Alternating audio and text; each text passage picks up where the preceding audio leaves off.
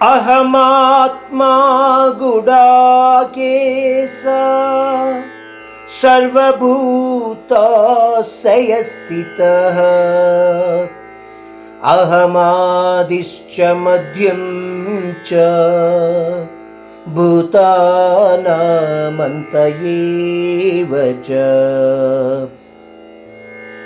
అర్జునుడి శ్రీకృష్ణుడు ఈ శ్లోకంలో గూడా కేశ అని సంబోధించాడు. అంటే నిద్రను జయించగల శక్తి కలవాడు అని అర్థము.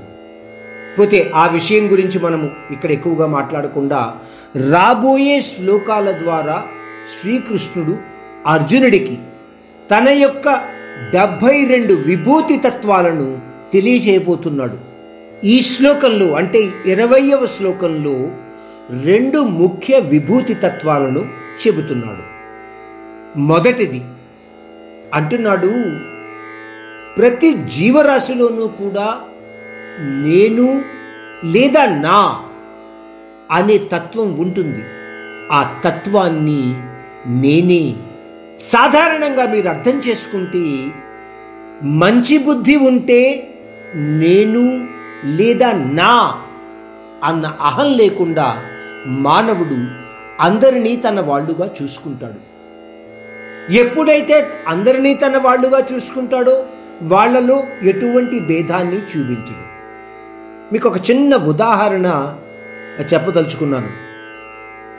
మీరు ఆఫీసులో మీ సహచరులతో ఒక పార్టీకో ఒక భోజనానికో ఎక్కడికో వెళ్ళారు. సాధారణంగా అందరూ కలిసి వెళ్ళినప్పుడు అక్కడ ఏదైనా ఖర్చు అనేది ఉంటే అందరూ కూడా డబ్బులు సమానంగా ఇచ్చుకునే పద్ధతిలో ఉంటుంది సాధారణ స్థితిలో.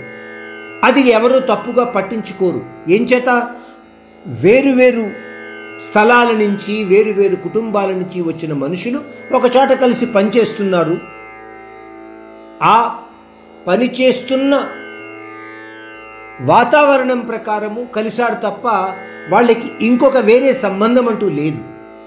అందువలన ఎవరి డబ్బులు వాళ్ళు ఇచ్చుకోవడానికి పెద్దగా పట్టించుకోరు. పోతే అటువంటి పార్టీకి మీ పిల్లలతో కానీ భార్యతో కానీ వెళితే ఎటువంటి సంకోచము లేకుండా మీరే డబ్బులు ఖర్చు పెడతారు. ఎందువలన? వాళ్ళను మీరు ఎప్పుడూ మీలోని ఒకరిగాని అనుకుంటూ వాళ్ళతోటే మీ జీవితాన్ని ముడిపెట్టుకుని ఉంచుకుంటారు. అదే విధంగా శ్రీకృష్ణుడు అంటున్నాడు ఈ బ్రహ్మాండమంతా కూడా నేనే ఉన్నాను కాబట్టి ఎవరితోటి ఎటువంటి భేదాలు ఉండవు కాబట్టి నేనే వాళ్ళ హృదయాలలో ఉంటాను. అందువలన అందరూ నా వాళ్ళే అని పరమాత్ముడు శ్రీకృష్ణుడు ఇక్కడ చెబుతున్నాడు. ప్రతి జీవరాశిలోని పరమాత్మ తత్వరూపమైన ఆయన యొక్క ముఖ్య విభూతి తత్వాన్ని మనము గుర్తించగలగాలి. అది మాత్రమే మనము చెయ్యగల ఒక పని. ఆ పరమాత్మ తత్వరూపమే ఆయన యొక్క ముఖ్య విభూతి తత్వంగా పరమాత్ముడు అర్జునుడికి తెలియచేస్తున్నాడు.